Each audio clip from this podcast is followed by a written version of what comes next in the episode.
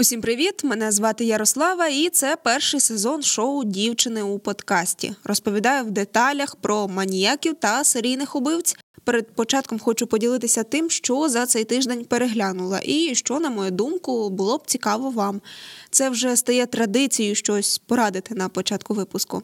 На минулих вихідних подивилася корейський трилер Загублений телефон. Це стильний, продуманий, якісний і цікавий фільм про маніяка. Взагалі, в корейських фільмах і серіалах актори дуже стильно вдягаються. В них модні зачіски, багато уваги приділено деталям. І в цьому фільмі маніяк так і виглядає. Сучасно і модно. Це новинка від Netflix, і в ній показано дівчину, яка загубила свій телефон.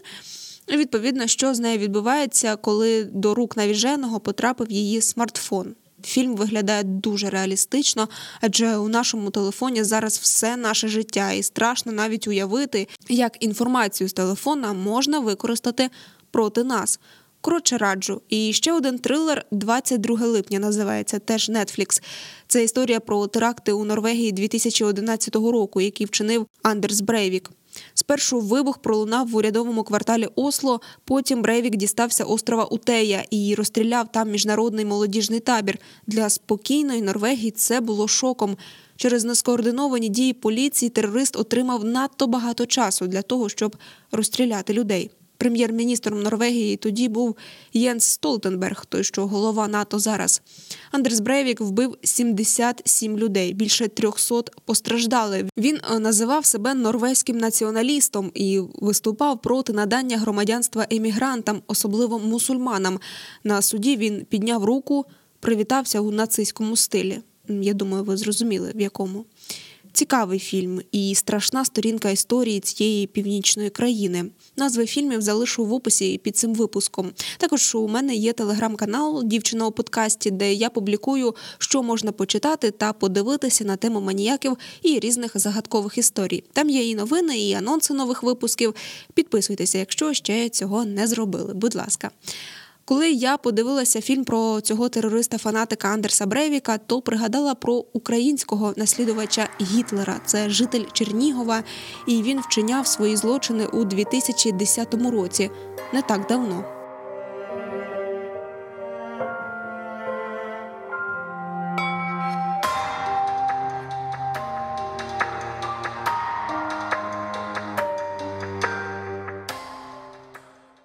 Мікрорайон Лісковиця, Чернігів, історична частина міста. Розташований цей мікрорайон частково на території історичного заповідника. Там є урочища, красиві клумби, штучний водоспад. Впевнена, що там дуже красиво. Я неодноразово була в Чернігові, але в цьому районі побувати не вдалося поки що. Взагалі, в самому Чернігові дуже красива архітектура в місті з різьбленням на будинках, є церкви, є приємна в цілому атмосфера, спокійний вайб, я б це назвала. Звісно, після обстрілів Росії місто зараз у військовому строю. Так ось у цьому мікрорайоні Лісковиця 20 квітня 2010 року сталися жахливі події.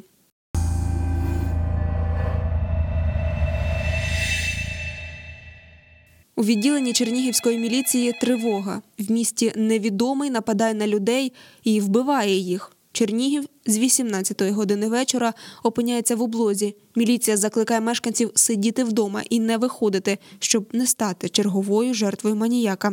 Туди виїжджає підкріплення з Києва. У двох убитих голови відокремлені від тіл. Очевидці розповідають, одна із жертв їхня сусідка, бабуся, який близько 80 років. Її знайшли у курнику. Курей там давно не було, але так як поруч жили безхатченки, то старенька іноді перевіряла, чи все гаразд з її майном. Тіло знайшли всередині цього сараю, а голову у дворі. До речі, цей сарайчик і допоміг слідчим у пошуках. Він навів на думку, що вбивця мешкає десь по сусідству, оскільки там треба було дуже добре орієнтуватися. Е, чужий навряд чи знайшов би цю споруду. Ще одна жертва це чоловік. Він теж був обезголовлений. Була ще одна жертва чоловік, але йому вдалося вижити. Йому було близько 45 років на той час. Він був значно молодшим за загиблих. Це був колишній військовий. Він ухилився від удару, але не повністю. У нього була рубана рана обличчя і майже не залишилося вуха. Його забрали до реанімації, але він був у свідомості. Сам постраждалий розповідав, що зовні злочинець не викликав у нього підозри. Він повертався додому з роботи близько п'ятої вечора. Ще було світло, і назустріч якраз йому йшов молодий хлопець, але з лопатою. Військовий у відставці тоді подумав, що маніяк він звичайний дачник.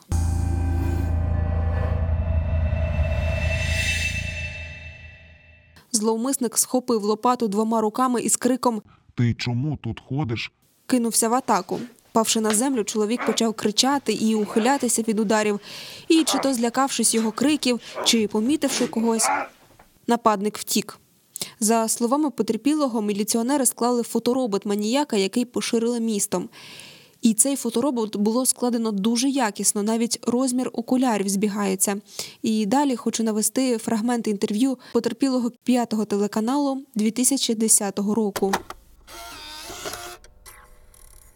Ця людина 25-30 років від народження, десь 175-180 сантиметрів зріст його, дуже худорлявої статури і коротко стрижений, був одягнений у темний, е, темного кольору куртку, також з капюшоном, і при собі мав лопату, невелику лопату, і заплюмований був кров'ю. Населення активно знайомилося з інформацією і намагалося вирахувати серед знайомих людей з такими прикметами. І про всі свої підозри вони повідомляли до міліції. Слідчі все перевіряли і все відпрацьовували. Перевірили підозрюваних наркоманів, людей з судимістю, психічно хворих. Тобто Чернігів зарухався, заворушився. Людям важливо було знайти цього маніяка, ну тому що він тримав реально у страху не лише мікрорайон, а ціле місто. І тут цікаво те, хто допоміг впіймати маніяка. І логіку чернігівського маніяка першими розгадали школярі. Правдивою виявилася найнеймовірніша, на думку міліціонерів, але найпопулярніша серед чернігівчан версія, що вбивця неонацист.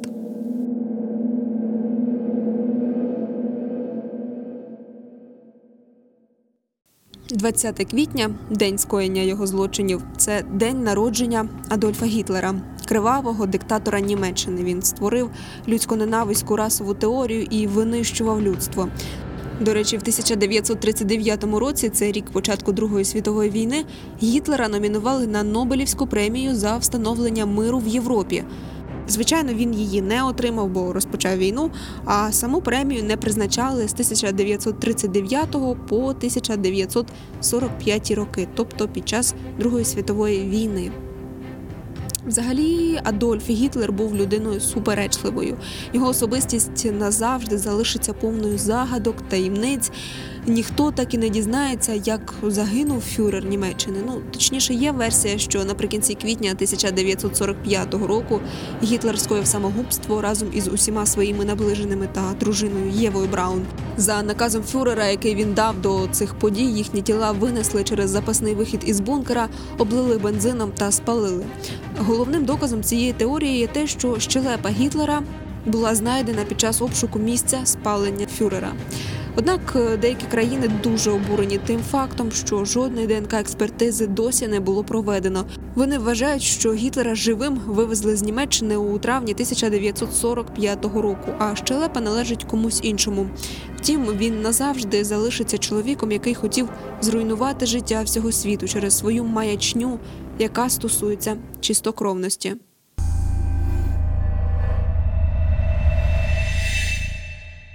Так ось чернігівці виявили зв'язок між злочинами та днем народження Адольфа Гітлера.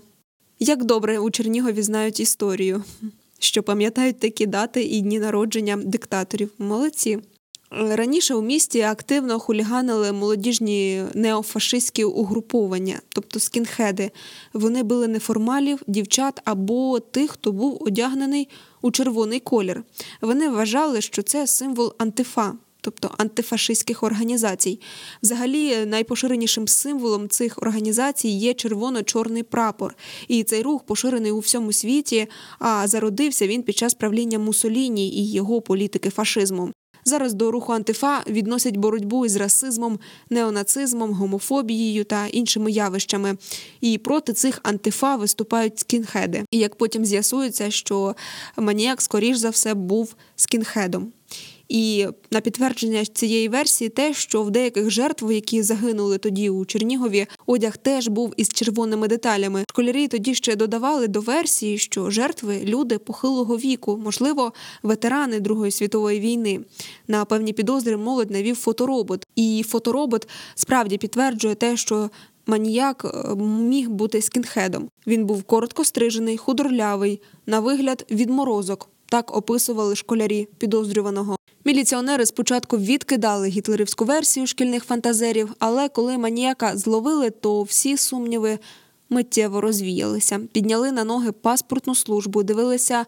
Де є фото, чи немає схожого чоловіка? Керівник операції наказав взяти під охорону місця, де сталися вбивства, і це допомогло взяти маніяка. Один із співробітників МВС там на місці помітив хлопця із фоторобота, що крутився поруч, схожого на розшукуваного.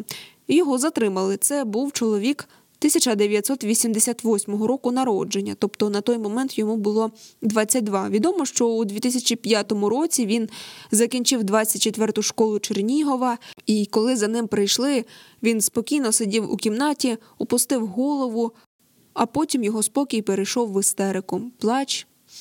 І коли він заспокоївся, то почав розповідати, що, за його словами, голос зверху наказував йому йти на вулицю і вбивати всіх, хто потрапить на шляху. І він пішов. Слідство обґрунтовано вважає, що цей голос міг бути в шаленому мозку хлопця голосом Гітлера. Цей хлопець виявився прихильником ідей Адольфа Гітлера і всі свої дії присвятив його дню народження. Нагадаю вам, як агресивно звучав Гітлер.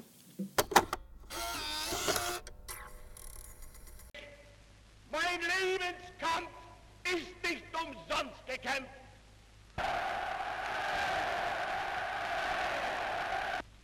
Sein Sowjetzeichen soll er vor sich hertragen. Ну, якщо і справді в його голові звучав голос Гітлера, то я навіть не уявляю, як він міг спати і взагалі жити. Жив хлопець удвох із мамою у міській квартирі. Мати, очевидно, здогадувалася, що сталося, бо хлопець прийшов додому пізно ввечері, 20 квітня, і одразу почав прати одяг та взуття, а цього він ніколи не робив. Зранку місто вже гуло, що з'явився маніяк, і мати не могла цього не чути. Звати маніяка Олександр Сіргов.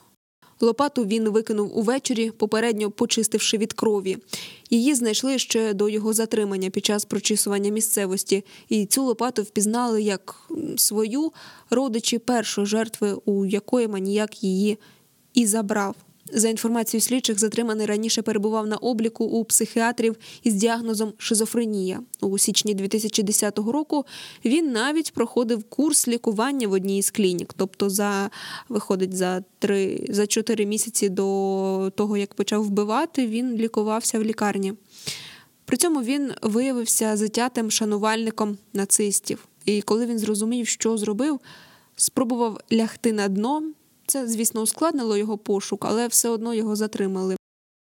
Події, що відбувалися у Чернігові, вже тоді активно обговорювалися у інтернеті.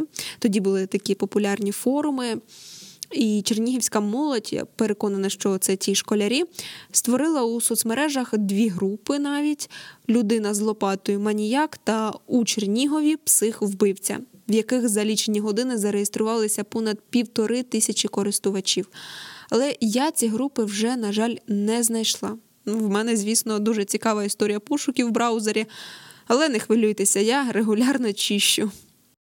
Там намагалися не лише обговорити засоби самозахисту, а й усім містом ловили маніяка, як я вже розповідала. Ось що пригадує однокласниця Сіргова про випадок, коли у п'ятому класі майбутній маніяк накинувся на іншого школяра. Далі фрагмент інтерв'ю телеканалу ICTV 2014 рік.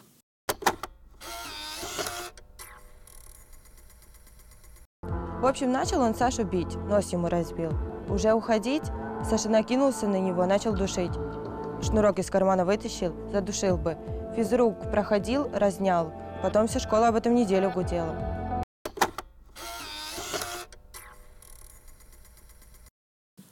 Олександра Сергова, який вбив трьох перехожих лопатою, визнали неосудним і направили на примусове лікування до психіатричного закладу у тодішній Дніпропетровськ під суворим наглядом.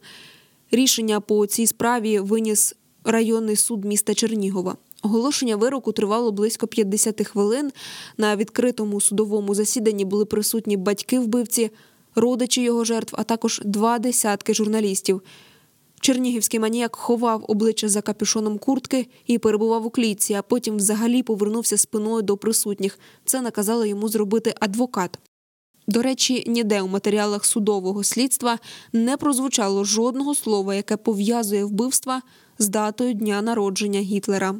Сергову чулися голоси, які сказали, що його батьки не рідні, щоб звільнитися від демонів, як він казав. Він почав ходити до церкви, став дотримуватися посту. Він став посилено цікавитись православ'ям, ходив на служби до монастиря, надів на голову пов'язку оберіг, поливав голову святою водою, не відходив від комп'ютера і захоплювався релігійною літературою. Ще знайшла досить такий моторошний факт і не впевнена, що він правдивий, але розповім.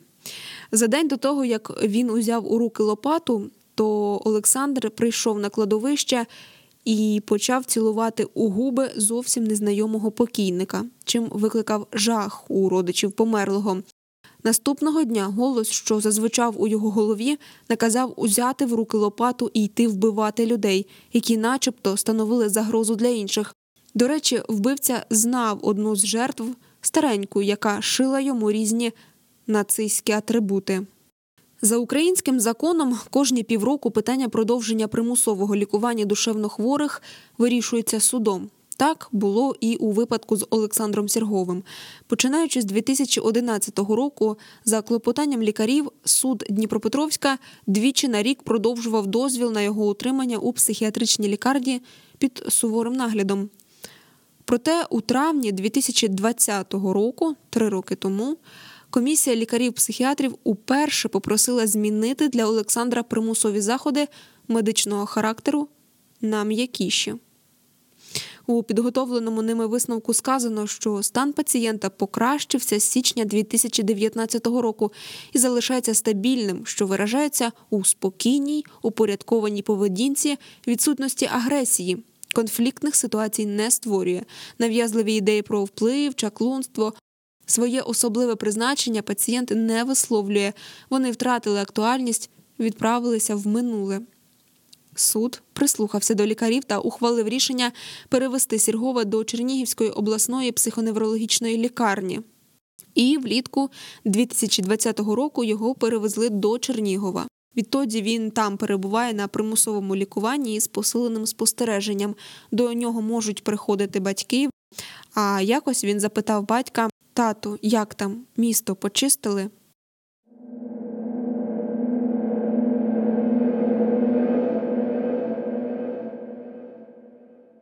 Ну, тут я не впевнена, що лікарі мали рацію, що його стан покращився. У мене немає медичної освіти, я не можу так говорити. Але мені здається, що якщо у людини діагноз шизофренія, і причому вона має якусь агресивну форму, то від цього вже не позбутися. І мені здається, що він міг би блефувати. Звісно, я не знаю, як там тестують таких пацієнтів із такими діагнозами, але він міг просто бути спокійним, аби лікарі нічого не запідозрили і щоб його перевели в більш комфортні умови. Ну, сподіваюся, що лікарі не помилилися. Після оголошення вироку, який визнав Сіргова неосудним, думки навіть у присутніх журналістів розділилися. Деякі вважали, що його потрібно утримувати у в'язниці. Вони говорили, що через кілька років він вийде на волю і знову візьме в руки лопату. Інші доводили, що це бідолаха, він хворий, і судити його не можна, бо він не знав, що робив.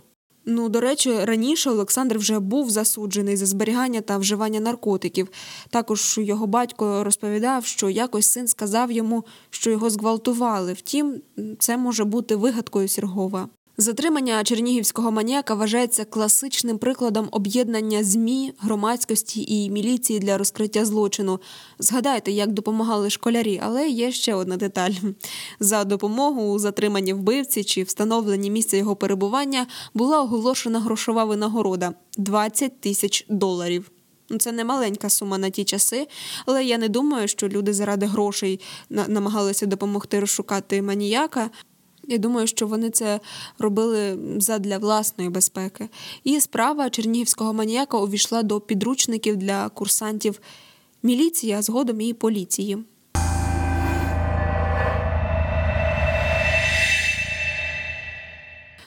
Кілька думок про цю справу.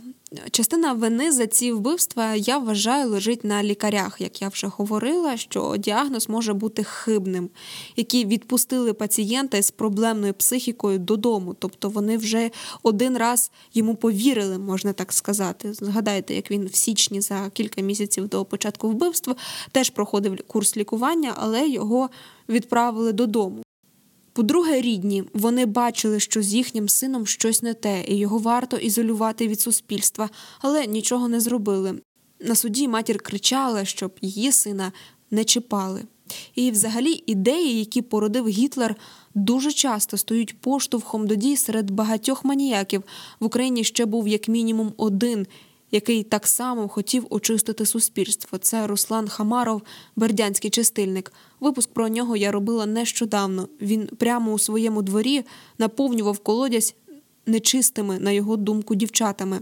Зараз поліцейські запевняють, що у будь-якому випадку цього маніяка на вулицях ми не зустрінемо. І я не вірю, що він перестав вірити у Гітлера.